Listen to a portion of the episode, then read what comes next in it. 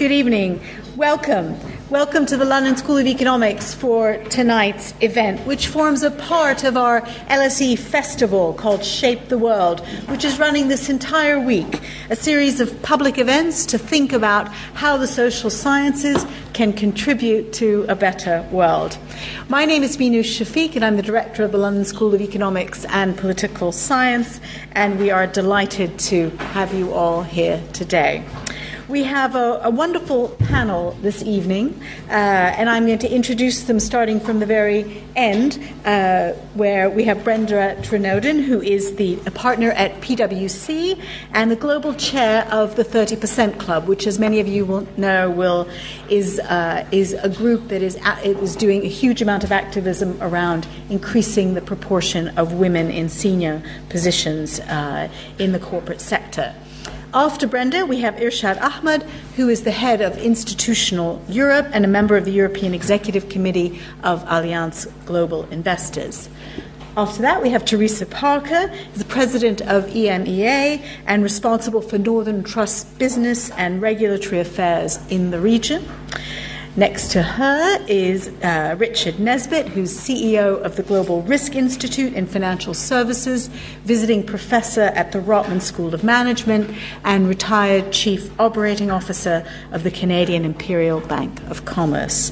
And then next to that, next to Richard, uh, are the two leaders of uh, the Inclusion Initiative, which I will talk about momentarily. Uh, Karina Robinson, who's the founding co director of the Inclusion Initiative, and she's also the founder and CEO of Robinson Hambro, and the current master of the Worshipful Company of International Bankers. And next to Karina, we have Grace Lordan, who is Associate Professor in Behavioral Sciences at the London School of Economics and founding director of the Inclusion Initiative. Tonight, we're going to talk about how having an inclusive workforce offers companies a distinct competitive advantage. Now, the business case is fairly compelling. An inclusive workforce enhances profits, increases innovation, promotes business growth, and employee well being. Companies with a diverse and inclusive workforce respond better to the needs and demands of global clients and corporations and have a huge comparative advantage in recruiting talent from places like the London School of Economics. But it, having an inclusive workforce is an, also a very hard thing to do. There is much good intent, but not a lot of rigor. And what we want to do tonight is talk about rigor. The panel will discuss a, a, recent report called Inclusion in the City, a report that gives practical insights from behavioral sciences about how pro- what the problems are and the solutions to inclus- and having an inclusive workforce. And it is done by people who know the city best, the very own talent that works there. This evening, I can also announce that the Inclusion Initiative will be formally launched here at the LSE in November, and we are incredibly excited to be hosting it. This new research program will be a partnership between world class academics, leading corporations in finance and professional services, and visionary business leaders who want to leverage insights from behavioral science and develop really practical ways to get all of the best of all of the talent that they have working for them to the benefit of the bottom line. Now, for those of you who are Twitter users in the audience, the hashtag for tonight's event is hashtag Shape the World or hashtag LSE Festival and at LSE underscore TI. I. okay. Oh, thank God I don't use Twitter. Anyway. I'll ask you to please put your phones on silent because we will be recording the event and making it available as a podcast. So I'm going to invite the speakers to, uh, to, to make presentations one by one, and then we will invite comments from the audience. And I'm going to ask Grace Lordan to start us off, and she will talk about the methodology and philosophy behind the Inclusion in the City paper. Grace.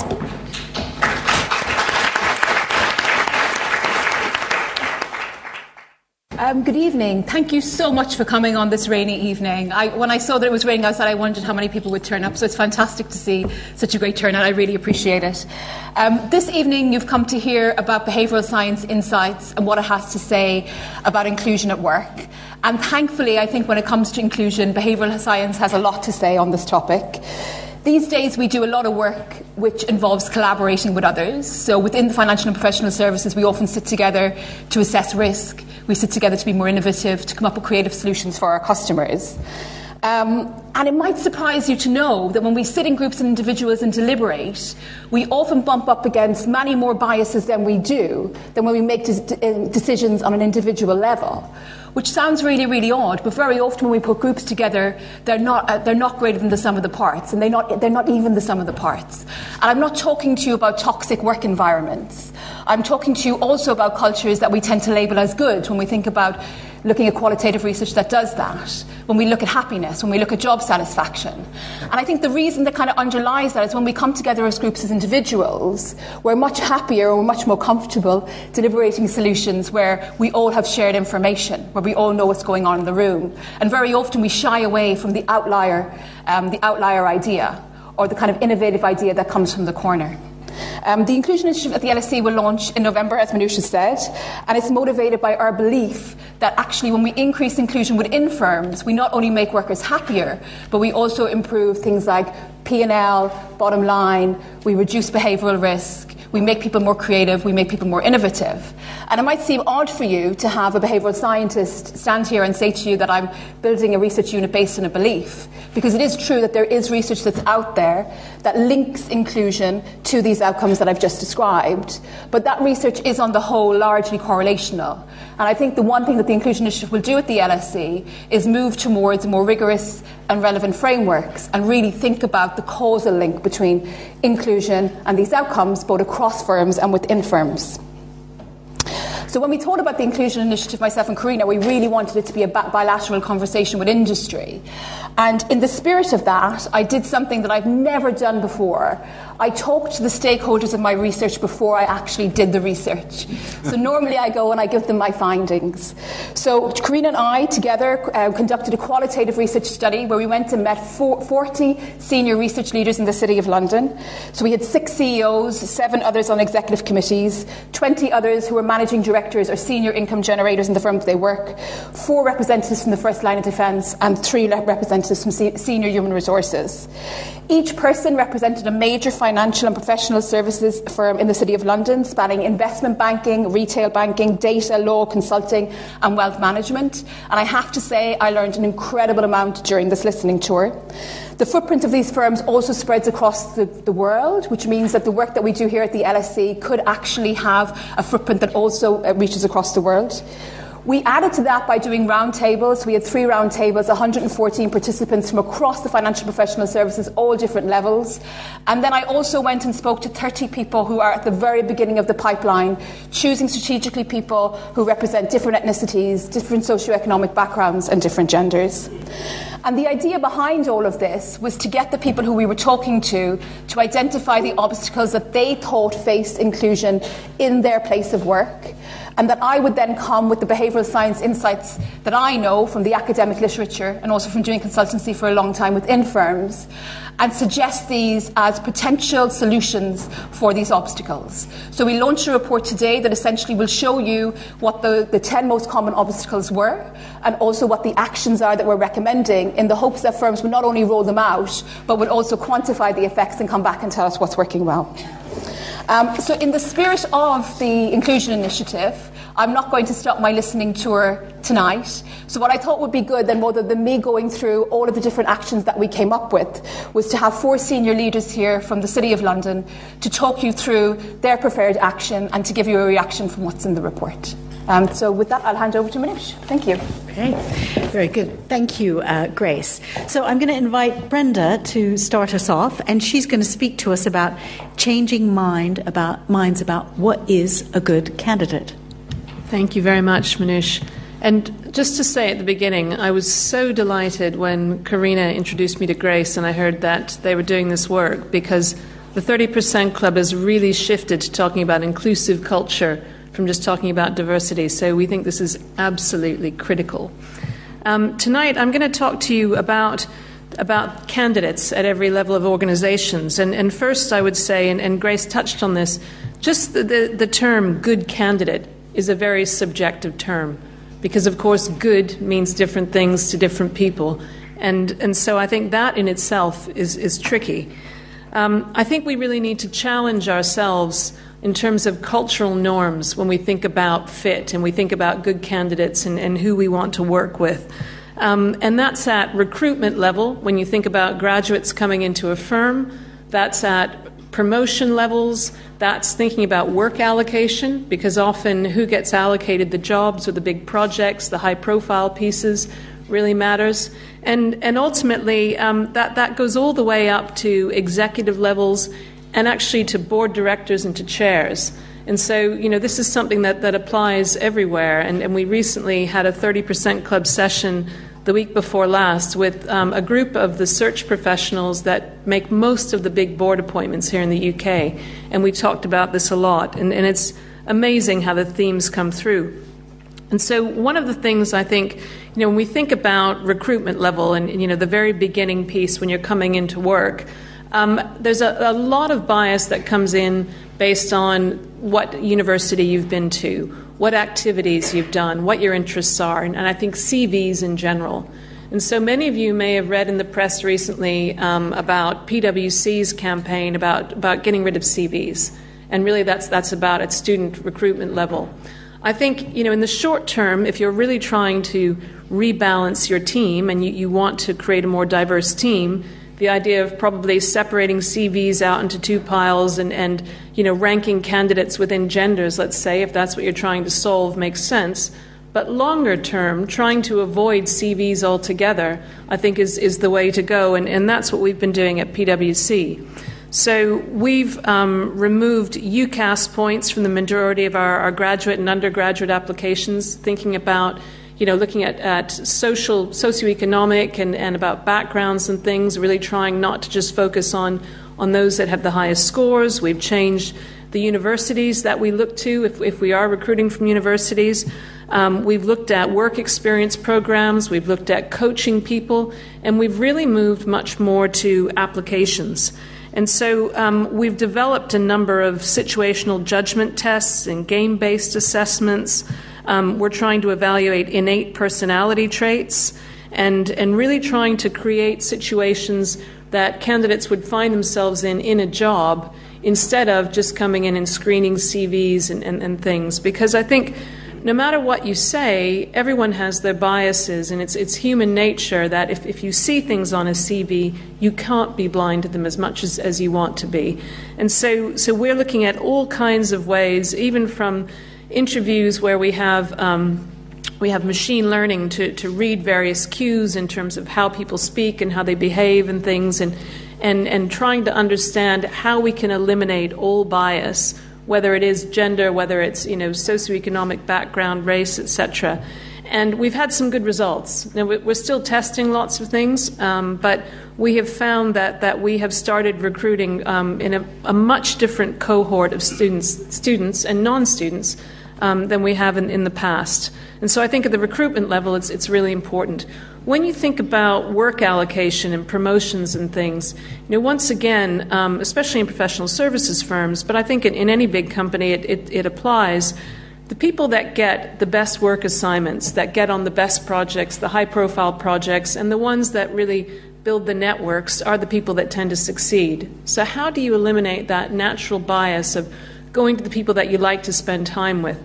Well, we've tried to create, um, we've tried to look at the process, and we've tried to create a system where every time there's a big project coming up, um, we, we go out widely to the population and we have a, a, separate system that, that screens people coming in based on the experience they have or the skill set, the capabilities they've listed, even internally in allocating work, so that we move away from people just choosing the same people every time. And I think even companies need to think about that when they look at overseas assignments or big projects.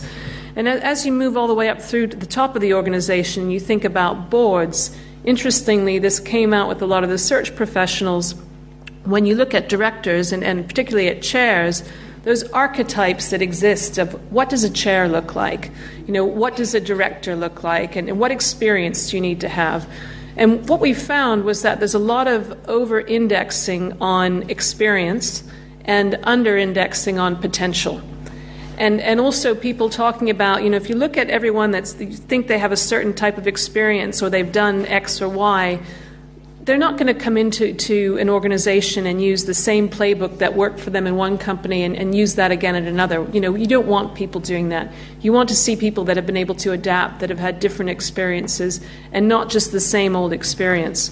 You know, we also look at um, the fact that people tend to have one model of what a board director should look like rather than thinking about building a complementarity of, of skills. Um, one of the other things that came out was, was boards wanting to always have chairs who've had chair experience. Well, if every chair has had chair experience, we're, we're soon going to be running out of chairs, you know, chairs some of the biggest companies.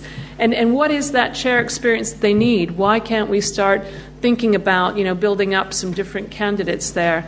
And I think the, the last one around you know, being more inclusive is if we think that all board directors on the biggest companies have to have been a board director before or have to have been a CEO or CFO, once again, you know, you're getting to a very narrow group and you're, really not benefiting from, from different perspectives, different views.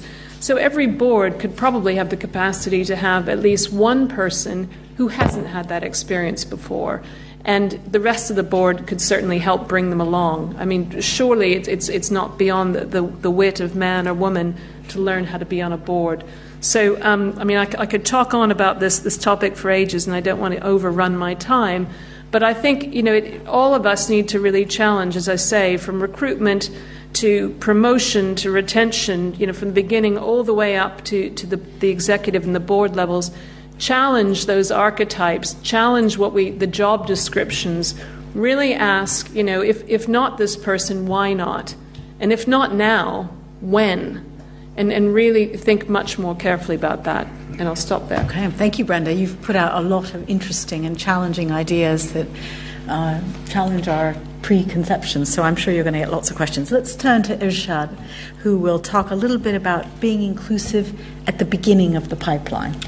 Thank you. Uh, when I moved from Toronto 10 years ago and started working in the city, I think one of my early observations was why aren't there more people who look like me? Um, and maybe even more to the point, because I'm of South Asian descent, why are there no black people? Um, Ten years ago, there were virtually no black people working in the city, certainly in the in, in the company universe I worked with. So when I when I started asking around, the, the most common answer I got was, well, at the front end of the pipeline, the, uh, effectively when people are coming out of school, uh, no one applies from these particular ethnic backgrounds. So it's a supply problem. It's not our fault. It's a supply problem. Okay, fair enough. Um, if you've not read, uh, uh, a good friend of mine, Dawid Konotey-Ahulu, uh, writes a blog. It's called Talk About Black. And he wrote a fantastic piece some time ago uh, talking about effectively kinks in the hose pipe that impact people of either South Asian descent or black people from getting into uh, this industry.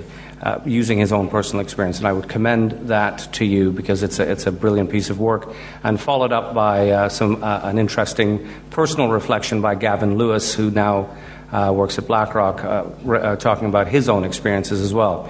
But fundamentally, I think um, the, the, the challenge that we have is how to actually get people from various communities to even think about our industry because it is actually, if there are no applicants coming in, um, then the, the, problem will, will continue.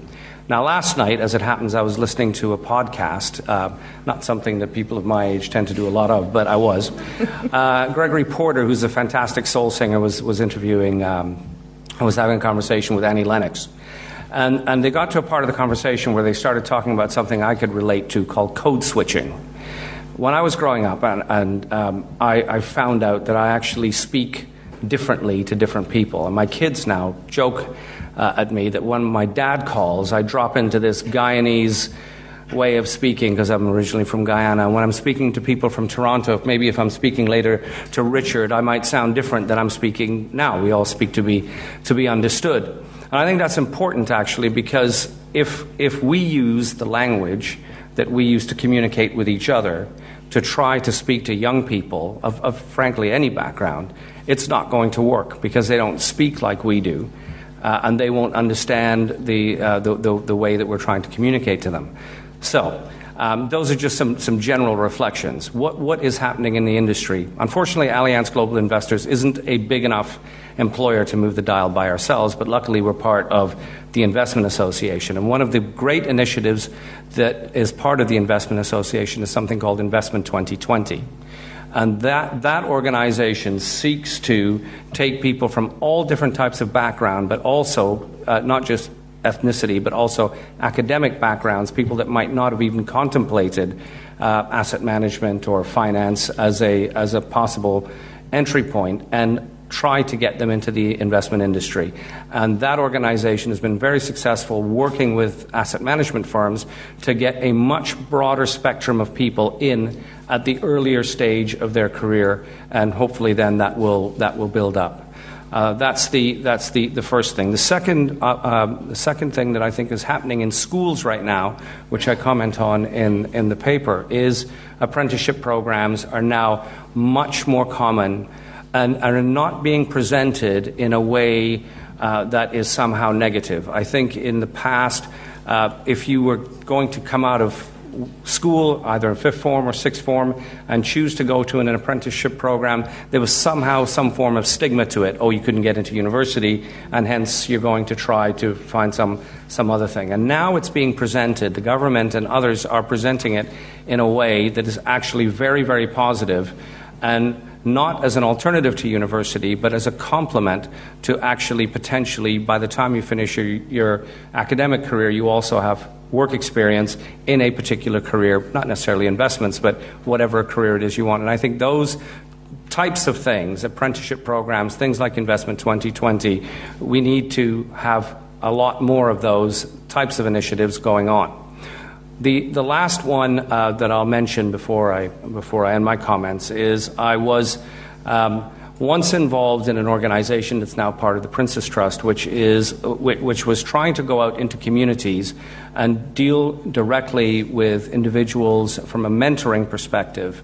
And I do think that there is an element of, of trying to get people into the pipeline of, of future hires that unfortunately is about one to one discussion, about actually going into schools and having individual conversations or group conversations with young people, perhaps sometimes even with their parents, to talk to them about what the actual future potential of uh, their children and what their careers are. And that is hard work. Unfortunately, it doesn't involve social media and Twitter and, and all those types of things. It is actually one to one conversations. There are still organizations out there doing it. Um, and I hope that they continue to do that. But uh, you know, that's probably the last thing and the hardest thing that needs to be done. Just simply about raising awareness of the opportunity that exists, because I think still not many people actually outside of our industry really know what is uh, what it is that we do. Uh, other than maybe they read about evil bankers in the in the newspapers. Um, so I'll stop there. Thank you, Richard. Thank you very much. Let's turn to Teresa, who's going to talk about the role of the environment. So, when I was talking to Grace as part of her listening tour, one of the things she did is she said, You know, what made the difference in your career? Uh, you're a woman, you've done very well, you, you know, you did have an economics degree, you did get a graduate degree, but what made the difference? Um, and it was the environment. Um, it was a time of tremendous growth. Uh, I was lucky to hit that streak, and that meant a couple of things. It meant that um, it was opportunities that were there for everybody. I wasn't me or other women going up the ladder weren't taking opportunities away from someone else. It was also a time where getting things solved mattered. Getting a good answer mattered. Competition was really, uh, uh, it was a very disruptive time. Competition was quite high, and if you could figure that out, that really mattered. And so that overall macro environment really made a difference in terms of a, a generation of women, I think, that actually got an opportunity um, and didn't have a lot of the politics they might have had and could break through some of the barriers that were there before. But what that also did, that, that was a macro environment that mattered, but I think also the micro environment that happened at that time was really good because it was so disruptive and because things were moving so quickly and financial services were changing figuring out something that was better than the competition mattered. So wherever the answer came from helped. That was really, really important. So I think the group dynamics changed at that time. I also think, um, and this is just supposition, but uh, a lot of the men that were at the top at that time uh, were, were in charge. Their daughters were my age. And I think they looked at a lot of the women at that time and said, Well, you're like my daughter. Why wouldn't I be giving you the same chance that I would want my daughter to have? So that environment really matters, I think. Um, so that was part of the story. But then when you look at it the other way, flip that environment the other way around. If the economy isn't doing well, then people start to go to tribal behavior. You know, they leave the party, they go back to their families, and they start to protect their own. Um, and I think then they also start to behave in ways that exclude people. Um, and I think that's the environment that actually, and, and uncertainty causes that too. So if you don't know what's going on, people start to do rumors, you start to protect your own. So that environment, I think, really can be a positive but also a negative. Um, and so I think that overall environment um, really matters matters. Um, so uh, you can see then, you know, if you go to an environment that isn't that positive, you don't hit that lucky streak, the economy is really going, um, that you could really lose a lot of ground in terms of inclusion, in terms of creativity, in terms of thinking about things differently. Um, and that would really be a shame because now we know what a difference that can make, um, even though Grace is going to do more work to really prove that out and make sure it's just not a correlation. Um, so, one of the stories I really like is a study that I um, read um, from the undercover economist uh, when he was doing a book on, called Messy. Um, and he found a study from Katherine Phillips and some other psychologists. And they set small groups out working on a problem uh, and before introducing a new team member to help. And sometimes when they introduced a new team member, it was a stranger. And sometimes it was a familiar face.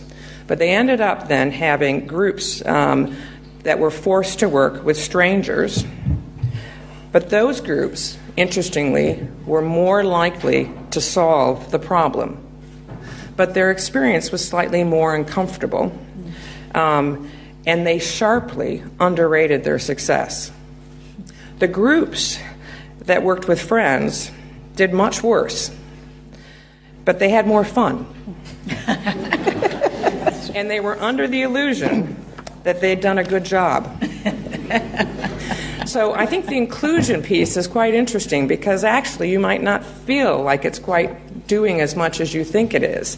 But if in you know, such disruptive times, getting those different perspectives actually really matters. And I think what happens in groups, and I see this in my own uh, working environment, where groups come together where you don't all know each other and you don't have all those codes that work together, you actually have to ask, why do you think that?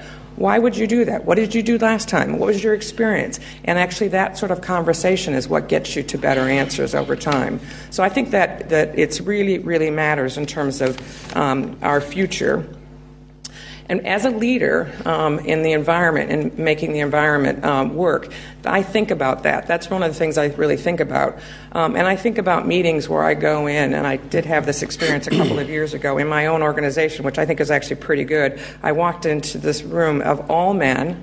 They were all wearing dark suits. They all had white shirts on, and they were all like and I was supposed to come in and, and, and, present. And I thought if I'd been a younger version of myself, that would have been really hard. So I said to them, you know, do you guys know how scary you are? And they're like, really? They don't even really know. So I think it's just those things that actually make more people feel comfortable. I mean, you have to be pretty strong and confident if you're going to walk into that sort of room. And we all do it. And I think that's one of the things that the microenvironment needs to change as well, is that we all have to take responsibility, I think, for making those environments something that we can, we can actually hear the other voices in the room.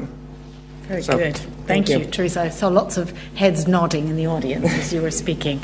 Richard, tell us a little bit about speaking to a different kind of shareholder.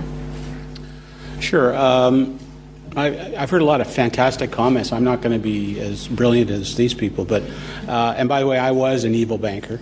Uh, matter of fact, somebody call, used to call me a bankster, uh, and uh, And But uh, Canadian, but- and everybody likes Canadian. and I was going to put a plug in. The secret of my success was I went to the LSE. yes. Everybody likes people who go to the LSE. Now you like me, right? Uh, so um, I, I retired from CIBC, uh, which is a Canadian bank. Uh, uh, our head is here, Wayne Lee, uh, and uh, in 2014.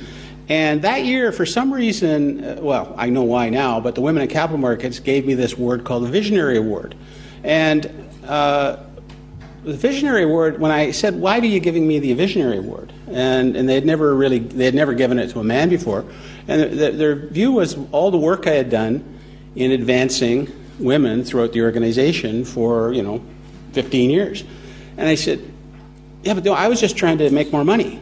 Okay, uh, I was just trying to make the company better. I was, you know, and and yeah, we had a whole program of advancing uh, women and others into more senior positions. Um, but because I observed that if you combine men and women together you know, on a project, they deliver a better result. So you should do that, right? If you're a leader, okay? And, and to do that, because when I started, 90% of the employees were men, you actually have to go out and hire more women, right? At all levels in order to accomplish this. So the, uh, so then I said, people said, well, why don't you write a book? And so I wrote a book uh, called Results at the Top with a co-author called Barbara Annis. Uh, uh, my co-author is Barbara Annis. And the whole premise of that book is why it's in men's responsibility to promote diversity. It's in their interest, okay? And so, and why? Because their company's going to do better, and then they're going to do better. And if we can get, and that's why it's very important to have men engaged in this discussion okay? Because, first of all, they control a lot of the reins of power. Just look around, you know, in terms of business and government, etc. It's getting better, but it's still there. Uh, and, and so you need their support and you need them to act. Um, and so, what does that come down to? So, so I felt that that was what my shareholders wanted me to do. Okay? I was going to lead this organization and we're going to of course we wanted to we want to produce good financial results there's lots of research that says the more women in leadership on boards and in management produces better financial results there's a tremendous amount of research that says that so so my question to to audiences of leaders which are mostly men uh, today still unfortunately um, although getting better is like isn't that your job like shouldn't you be doing that uh, so so that comes down to, I think, convincing more men that it is their job. Okay, again, men men uh, uh, drop into three different groups. I think there's a lot of supporters today. I believe this. Okay, and there's a you can see them out there all the time. We were just talking to a bank whose CEO is a very strong advocate and supporter of diversity. There's another group of people that will ultimately die that really don't believe this. Uh, and they, by the way, no one ever says they don't believe it anymore, right? No, but you can tell by their Some do. behavior. Some do. Yeah, maybe some do, but uh, so and then there's this big group in the middle, big, uh, that go, yeah, this is a pretty good idea, but it's not my problem, right? That's the view of most men, you know, as they're coming up through the organization. Hey, it's a pretty good idea. I think we should do that. We should be inclusive, and you know, but it's really not my problem. My problem is I'm trying to get ahead, right? I'm trying to make money, get ahead, do well in my career. So we need to convert more of those people to think, well, it's not your problem, it's your opportunity. Okay, and that's what shareholders want. So, um, I, well, part of the work of the Inclusion Initiative, which is the reason I'm working with uh, Grace and, and Karina, is measurement. Okay, we need to see better measurement of how companies are doing. Are these inclusive places to work? Uh, there should be uh, just you know how there are these uh, shareholder uh, uh, uh, in terms of governance indices and things like that in various countries. There should be more measurement and more publicly available indices on how inclusive companies are, and then we, should, we can then take that work and compare it to the results. Uh, and so part of the work of the Inclusion Initiative, I'm, uh, uh, uh, Grace has convinced me of, is that we need to get more measurement. There's a lot of information out there, but people have been reticent to measure, partly because they're not very proud of their story, quite honestly. Now, there are companies that are proud of their story. I hear about them all the time. Um, uh, uh, a Canadian bank, RBC, 40% of their leadership is, is uh, female now, right? And they're the best performing bank in, in uh, Canada. So, you know, I think there's a correlation in, in terms of the way they do business. So, I'm very much in favor of let's measure this and let's give people the, the, the, statistics and the facts on why this is in their interest, and then shareholders will react to that and demand change. Thank you very much. And now I'm going to turn to Karina, who is going to get your views on the issue. Given, am I yes. now, you know, one of the things about um, inclusion is technological incompetence should also be included. So why I have been given this task is slightly beyond me. But um, what do I need to press? Nothing.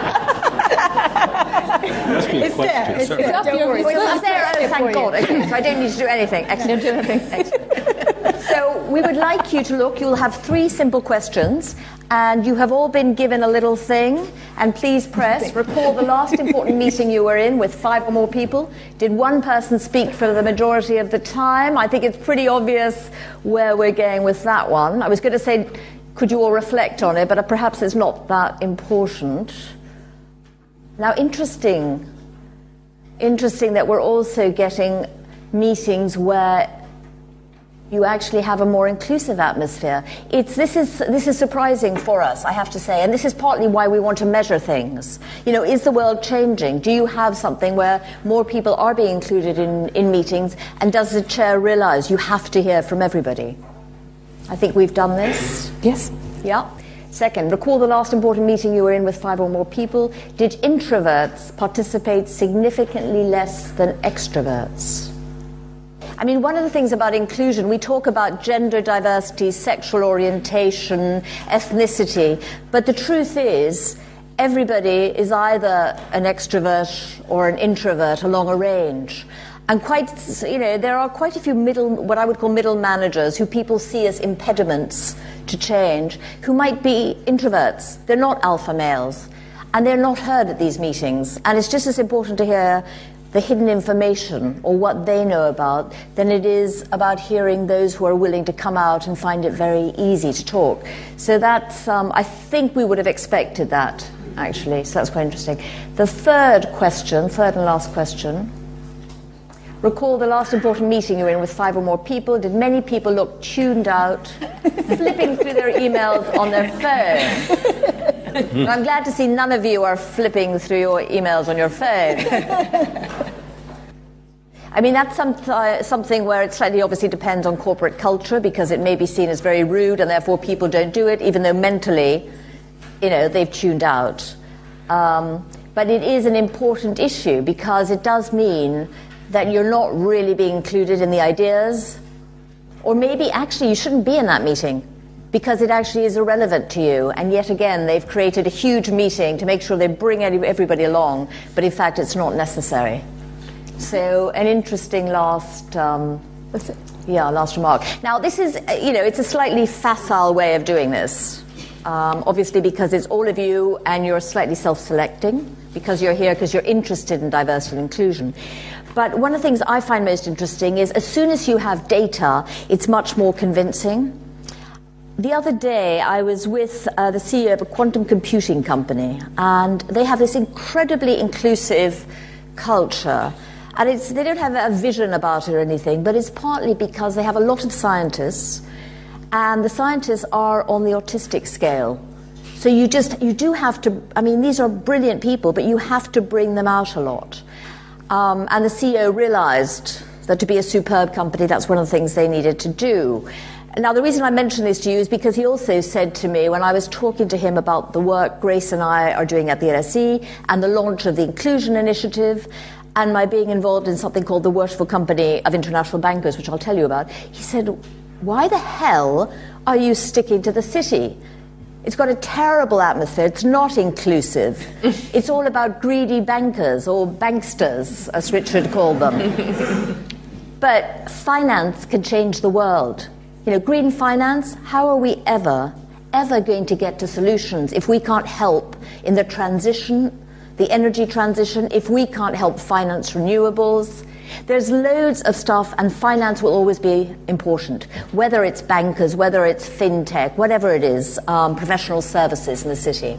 So I think that's, uh, that's why I'm still sticking to the city, and I believe we can make things change. Now, I want to talk about the Worshipful Company of International Bankers, and we have a few members here. It's a 700 wide network of people who are bankers, accountants, because in the city, it's not just about great organizations and great people like the four you have sitting over there. It's also about the informal networks. And one of the things I saw with this livery company, and it's a mouthful, you know, the Worshipful Company of International Bankers. I mean, it sounds pompous, doesn't it? but get younger people in, get everybody in. Um, we recently had our annual banquet, and if you looked, you thought, oh my God, you'd never believe this is a livery company. Because it's about including people in the networks that will help them in their careers and allow them to help others. And some of the biggest proponents, and because I needed a few, quite a few champions within the Worshipful Company, and yes, it was the obvious ones, the women, the few ethnic minority members we had, the few gay members we had but more than anything else, it was the older, white, middle aged men who were with me on this and helped immensely. And without them, we wouldn't be changing the organization as we have. Now, one last quick line, and then I'm going to hand over to Minouche. Um, the Inclusion Initiative is something that was born when Grace and I were out there talking to the city, and Richard just said, Why is this just a report? You can use behavioral science and data to make change happen. And we need to make change happen. And the best way of doing it is by using the amazing resources at the LSE, both in behavioral science and in data. And it's cross fertilization. We've got all these different departments here, you know, incredible um, learning from all over the world. But what we also have, and I think this is crucial, is we have great champions in the city and I can't tell you how lucky we are to have these four people here because we will work with them and with others like them in partnership to make change happen and to prove to some of those who don't believe that it works and to others just to help them on the journey because it's not an easy journey and it is a hard task. Anyway, thank you. Thank you. Okay, it's time to open it up for discussion. You've heard lots of interesting ideas. I think I think let's take it as given that inclusion is good. and I think it would be really interesting to focus our discussion on what to do about it, the evidence, what works, what doesn't, and what areas of research do we need to focus on uh, that will provide new solutions and where the opportunities might be. So let me open it up. I'll take three questions at a time, uh, and if you could introduce yourself very briefly and then ask your question. I'll start with the lady here, and then I'll go to the gentleman in the back, and then the woman here. Thank you, Minouche. I'm Catherine Lewis. I'm CEO of British Patient Capital. I actually had a question for Brenda because you mentioned that you had a machine learning tool to help you pick out candidates to sift through. We've also heard, though, that machines are programmed by people with biases. So I was just wondering how you thought about taking the bias out of AI and machine learning as part of what you're doing at PwC. Absolutely. I mean, we, we have we've tested it, and and we we're very aware of, of all the problems with algorithms and algorithm, algorithmic sifting of CVs and things.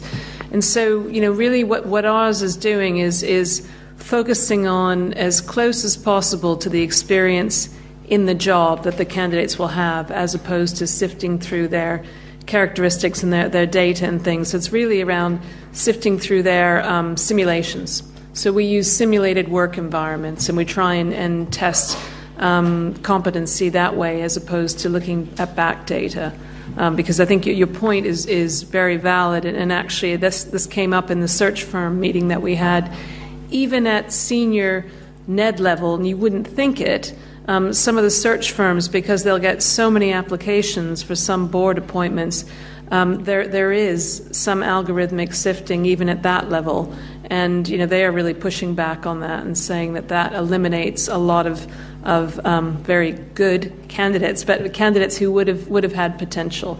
And so I, I, I agree. I think that's a good point. And for us, um, we actually recently were, were awarded at PwC. Um, I think social mobility um, number one employer because we have been able to move the needle so much by trying to do things differently. But but I certainly wouldn't say we, we've got the final answer yet. We, we're continuing to iterate and see how we can make it better. Very interesting. Uh, gentleman back there. Hi. Uh, first of all, I want to thank you, Minouche, for LSE Festival in general.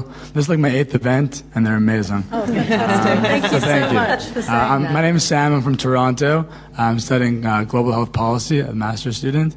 Uh, I wanted to ask because uh, as when recruiters are coming, uh, they're obviously trying to put together diverse teams that are going to work in various fields, um, but they're also looking for people who um, can, can, who not only uh, not are, are just diverse, but can work on a diverse team. So how does you know a white heterosexual male show that they're they're one of these people? Um, and uh, you know how, how how how does a recruiter kind of screen for that? Very good question. I think I'm going to give that one to you, Richard.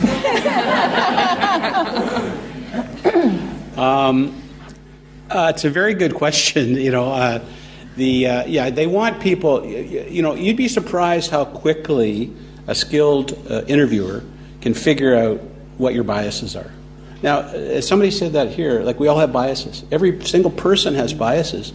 Uh, but a skilled interviewer can draw that out of you very quickly. So the question will be, you know, uh, do you have are these biases going to get in the way of you being able to do your job?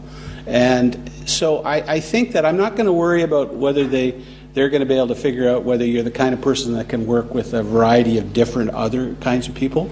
And the other comment I'd make about that is your generation is way better at this than my old generation. Okay, because first of all, I think when I went to a business school uh, in the uh, 70s, unfortunately, uh, I, I think there was only three women in the whole class, like you know, in, in two sections, I think. And they all, by the way, they did extremely well. Those three women. Uh, it's way different now, of course. Um, but we didn't have the role models to see. Your generation is way different. You have role models uh, that were women, like the director Minouche, running these organizations. We never had that uh, back then. You're comfortable with people of all different backgrounds and genders and races running organizations. You've seen them do it. So that's why I think things have gotten better. They're nowhere near where they should be. So I think your generation, and, and, and it's, it's gives you some hope that uh, will can deal with this much better. So, um, but but don't worry. Like people that are talking to you, they know uh, what you're thinking. So. I do, I do, I do want to add, just, just coming back to data again, you can imagine that for simplicity for tonight that there's two types of jobs, senior jobs and junior jobs. And for the senior jobs, one thing that some innovative companies have moved towards is not asking people in an interview whether or not you care about diversity and inclusion because everybody says yes but asking for evidence on who you've brought forward in your teams through the past and looking to see who you did join projects with, who you were co authoring with. Because it's very easy for us to say that we care about diversity, but actually, if you look retrospectively and look at your actions, because I'm a behavioral scientist, it's not what you say, it's what you do, there's a lot of bang for your buck. And I think at the junior level, one thing that I've seen work quite effectively in tech firms is task based assessments instead of looking at CVs. So you get people to do tasks. And when they need people to work as a group, they put them together in groups and they observe not just the outcome of the task, but how people actually interact together. So at the two levels of the pipeline, there are ways for us to learn about how people work with diverse sets of individuals beyond just asking them for their opinion in the room. Can I, sorry, just, Please, Richard, um, go ahead. one thing we do maybe specifically on this issue because it is it's, a, it's an important question and a and a difficult one, and I'm not sure that we necessarily have uh, the, the perfect answer. But in reflecting on on how to deal with this is. Uh, what the interview panel or the, the sort of the composition of people who are interviewing candidates, particularly graduate candidates, are. And so there, actually, we do our best to get a reasonably diverse group of people in, multiple dimensions. Uh, uh, I won't go into all the dimensions we, we look at here, but even, even not necessarily the most gregarious people um, doing interviews, because actually it's amazing how when a, an introvert interviews someone, uh, so they're relatively quiet, eventually the other person just starts filling the, the, the, the room with, with, with, uh, with, with, stuff. Um, but the, so, so one of the ways to overcome and make sure you don't sort of reverse the bias is actually, uh, at least what we do, is to make sure that the interview panel is diverse. It's not perfect, but it does help. A bit. Woman here. Thank you so much. Hi, my name is Jenny Knott. Um, and I'll just mention briefly, I was uh, a female, obviously, CEO of, a, of, an investment bank in the City of London. Um, and I now specialise in technology and advising firms. And the reason that's important is because a lot of the boardrooms, and I am a chairman of a board and uh, a NED of, of various organisations, want evidence, want science of something that links two parts of my career together, which is um, an inclusive culture. Obviously, I worked for organisations that embraced inclusion because otherwise I wouldn't have had the career that I did and, and was able to enjoy. But secondly, with innovation, I try and demonstrate, and I advise them today on uh, an inclusive culture will improve innovation, which means for the city, for the organisations that I work with, the bottom line. The science is pretty poor. There's a few publications out there, there's a few bits of research, but it's pretty poor. However, in the practical level, whenever I start these debates, whenever I start these advisory uh, tasks, I start with, and I think um, both the ladies at the end, so forgive me, Teresa and Brenda, you hinted at this about recruiting people who don't fit. Now, the problem I've seen with a lot of these organisations is they work so hard, as you both evidenced, at trying to embrace a culture that brings in people who don't fit, but they don't actually change the organisation to work effectively with those people who don't fit. So they the bring them all in, and then we fall apart at the seams because they don't fit. So what what can we do to improve that? What can we do within the organisation that actually embraces those people who don't fit? What can we change in our tolerance for behaviour, clothes, etiquette?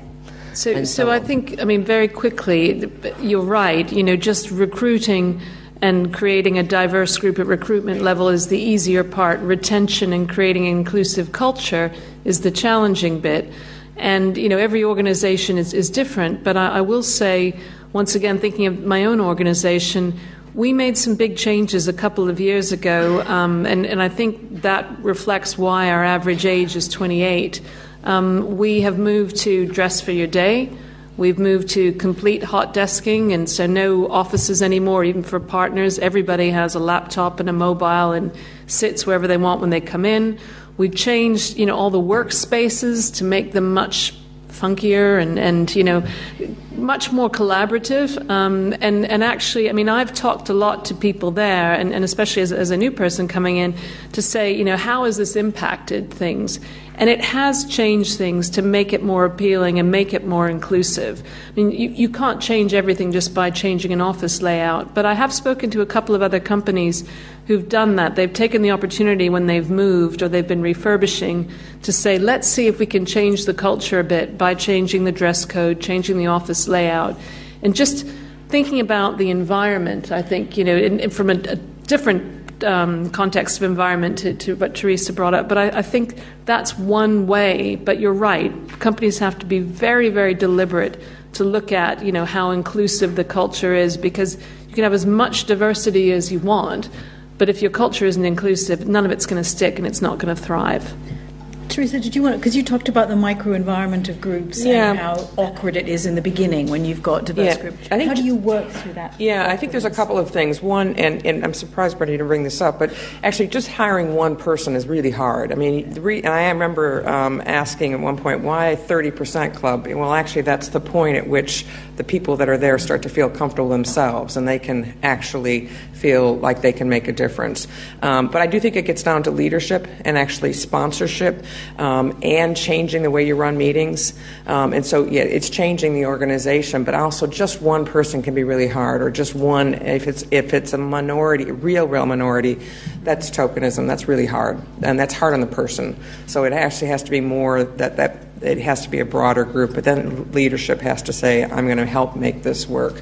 Um, and I think you can start to um, evolve um, the way you actually change. So, men to women, starting in terms of um, the schools you go to, uh, the problems you give people to solve, who leads meetings. I mean, there's just things to shake it up. And actually, one of the things that I found interesting, I was able to work in um, Asia for five years, and I was given cultural training there. And one of the things I was told is it's so hierarchical that whatever you say, they will do. I'm like, oh gosh. Oh, wow. So one of the things I had to just like that at the LSE. Yeah, yeah. whatever I say. Whatever you say. Yeah, there you go. But one of the things I did then is I started and I told everybody when I'm going to do meetings, I'm going to ask opinions and I'm going to start with the most junior person. I mean, it's a bit like they do in Japan, but actually that changed so that wasn't my view that was the first view. It was, and, and you change to adjust to the culture. A very brief point on, on that absolutely brilliant point, Teresa. I was with a company this morning that talked about the fact they'd made all this change in their recruitment and their, they increased the number of, of women and, and ethnic minorities by a huge amount and they were losing 65% of them within six months of joining because one person sitting in a group, so that it's a company that goes throughout the country and they have little offices, and if they have one of those candidates on their own in one of these offices, doesn't work. So you, you, it's, it's an excellent point, and they're now rethinking it. Wow, we've got so many questions. Um, I'm going to take. Uh, wow. Uh, we've got two minutes, and I've got about 15 hands up. So I'm going to take three or four questions, and then I'm going to ask each of the panelists to just react very, very quickly, if I may. But you've got to keep the questions really short so I can do justice to them. I'll take the gentleman in the back. I'll take the gentleman here, the woman here, and the woman here. I'm sorry that that. Uh... Great, thank you. Um, David Pearson from KPMG. I'm a director, um, culture and engagement and inclusion and diversity. Um, can behavioural science help us understand why the word love is taboo in corporate environments in the city? Um, Claudia Aiton, independent consultant in DNI. My question is really focused to Grace and Karina. To what extent is the research that you're doing specific to the city, and is it at all transferable to other sectors? Hi, Milan Vrocinic, and actually working in consulting in the city. Um, going for some of the recruitment events, um, the type of questions that we are getting from, from students are not so much about like what work you do, etc. There is Google for that. But what are you doing on inclusion and diversity? What are you doing about mental health? What are you doing about all of those aspects? Having in mind that for the new generations, inclusion is a minimum that they consider. Mental health is the minimum that's not even negotiable anymore. What is next? And I've heard some things about belonging, which is kind of next after inclusion. So, what do you see as the next? Because that next, I feel, is going to come very soon. Um, I'm Rua Bougie. I'm an alumna, postgraduate and undergraduate, and I've worked um, in the city and in consulting uh, since leaving the LSE. Um, my question was um, uh, regarding Teresa's very generous point about about the macroeconomic conditions supporting her advancement. I'm sure being very modest. Um, we're obviously in an, in a, a, a, cycle of the economy where where um, there's a lot of, of kind of uh, volatility and uh, quite a, a, danger that some of the kind of the progress that we've made, if people revert to the behaviours that you described, will see us backsliding. Um, are there some things um, that you uh, think c- can be done by organisations and individuals to stop those gains being being lost, kind of in the current time that we're in? Thank you. Good. I'll just ask each panelist, and I'll end with you, Grace. Uh, Brenda, any reactions to those? Well, what's the next big thing? I, th- I, think you know belonging was, was a good point. I know people that are now heads of diversity, inclusion, and belonging as a new title. Hmm. Um, wow. So I, I, think purpose is, is a big thing, and I, I, think you know if you have a sense of purpose and sense of belonging, then then I think you, you really get engagement. But uh, the the um, the other big piece is, is looking around you know inclusion in terms of design And you know, when you think about product design, service design, advertising, marketing, I think we're shifting to not just having an internal focus around diversity and inclusion, but having an external focus on it as well. Very good, Irshaad. Um, if it's okay, I'll respond to the same uh, the same question. Um, for what we're seeing, the next big thing is is uh, people want to work for companies that are doing good. Um, so it links to some extent to purpose, but it actually comes much more broadly under ethics. Um, and are you operating in a way that we can be proud of? We were talking about a particular company, I won't mention its name, uh, a, a, little bit earlier, that, that actually acts in, in a way that, that, that keep people, that draw people in. They're proud to say, I work for this company. And lots of people of this generation that we interview these days ask very penetrating questions about that. I think uh, so. If that's the next big thing, but it's certainly a thing that's developing now. Okay, Teresa, anything you wanted to add? I'm going to take the question on. You know, how do you not backslide? And I think that um, if I go to the macro environment right now, there is a lot of uncertainty. Uh, the you know predictions this year that the uh, world growth is going to be halved because of the coronavirus. But it is also a time of incredible disruption, the technology that's happening, the generational change that's happening. And so the companies that are really successful right now get that and are actually very inclusive. Not, there's maybe some things maybe aren't that good, but uh, uh, in some of them, but I think actually that's the thing that macro environment where mine was sort of uh, serendipitous, you know, gosh, the economy is taking off, a lot of women have good education, you, you, you get to go along with the tide. I think that actually means with that knowledge, people, uh, firms that are purposeful about that will not black, backslide. The ones that do backslide, I think, are not going to survive or will just, you know, step along the bottom, yeah. Anything you want to add? You need a love one? I was I, actually I am. Good. So, uh, so you know that's not the first time I've heard this. Uh, like I'm an investment banker, right? And you'd you'd wonder like, what the heck are these guys talking about in investment banking? But um, uh, you know, 30, 40 years ago, if you had brought this up, we would have, you know, labeled you as an oddball, right? But it's coming up more and more often now in conversations. Um, and I think, like, what I, I, I don't know how to deal with it, quite honestly, but uh, the word respect, you know, is part of love. I think, especially in like a marriage, for example. If you don't respect your other partner, I don't know, uh, like how you can expect to live together. And what I'm seeing in organizations is this is one of the real challenges we have to ensure that everybody respects the other person, whether the you know gender, race, uh, socioeconomic background. And I'm finding that's a real problem. I got to tell you, like it's it's how do you create a culture of respect in the organization? And it doesn't happen just because you write it down in a code of conduct. Uh, it writes it. It happens because tone from the top, the leaders, uh, you know, walk uh, uh, walk the talk. Um, and I'm, I'm on a board of a company right now. We're dealing with that issue. So you know, disrespectful culture. Um, and by the way, it goes all. Everybody can be accused of it, right?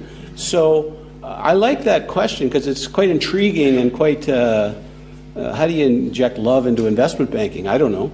Uh, but if we just had more respect for each other, uh, and you respected the clients, you respected your coworkers, I think we'd have tremendously better organizations. And uh, that's something we should, you know, really teach as a as a core value of everybody. I think right from the time they're little children. Okay. Um, I'm not going to take love. In fact, it makes me feel so uncomfortable that I now realize after this panel that actually it's probably the most important question that's just been asked because I feel uncomfortable. And as we said, Teresa, uncomfortable feelings are probably because there's something in there. Mm-hmm. Uh, but I actually want to talk about skills. To me, um, and going back to what Irshaad was saying about, you know, I mean, the truth is, as an organization, it's all about talent. Can you recruit the talent? There isn't enough talent out there, and there's huge competition. And the best talent is what's going to make the difference to your organization, especially in the city. It's not about finance anymore. Everybody's got access to capital in one way or another. It's about can you get the best people and the people who can deal with what Teresa was saying about all the disruption that we're going to see. And that's what's going to make uh, organizations change. Grace, last word. Thank you. So I'm going to take the easy question first about whether or not the lessons that we will learn will replicate in other places. And I think behavioral science as a discipline is what we call weird. So it's Western, educated, industrialized, rich, developed countries are really the focus of 95% of the research that we have. So I think the answer is yes, I'm hopeful that they will replicate in other countries outside of the UK, for example. Um, but I'm really looking forward to finding out, to actually doing research in the field. I think if we move industries, we have to really bear in mind what the proportion of individuals are within particular occupations. So financial and professional services is a really interesting occupation. And for simplicity, I'll take gender. But in the pipeline, we do have enough women. We just lose them as we go along, um, go along the pipeline. So whether or not we can take those lessons to tech is again something that we have to work out, but I'm really looking forward to trying. And when I kind of think about what's next, so the idea that inclusion is, is, is totally resolved, um, I think that maybe people do feel happier at work, but I really don't think that all voices get heard equally. And I do think that there are people, particularly we spoke about introverts tonight, but there are other ways that we can actually slice the data where you do see people having these really fantastic ideas that don't necessarily get heard. And if within the next three years I manage to resolve that, I'm really looking forward to thinking about what's next. So thank you. Very good. So I'm going to say one thing on the love question, which is um, at LSE we've got a lot of people doing research on well-being and happiness. And the overwhelming conclusion of that research is that the number one determinant of people being happy is the quality of their social relationships. And I think love is a big part of that. It's also interesting finding that one of the times that people are least happy is when they're talking to their boss. clearly, we need to inject a bit more love in those relationships. So, um, I wanted to thank you all for coming. I wanted to especially thank our panelists for a fascinating conversation. I think I would also just say, watch this space. The Inclusion Initiative will launch in November. We'll be generating lots more interesting research, and we very much hope that we can engage everyone here in those findings and in this important agenda. Also, do come to more of the LSE Festival. It runs until Saturday, and please feel free to pick up a program, and we very much welcome you to come to as many as possible.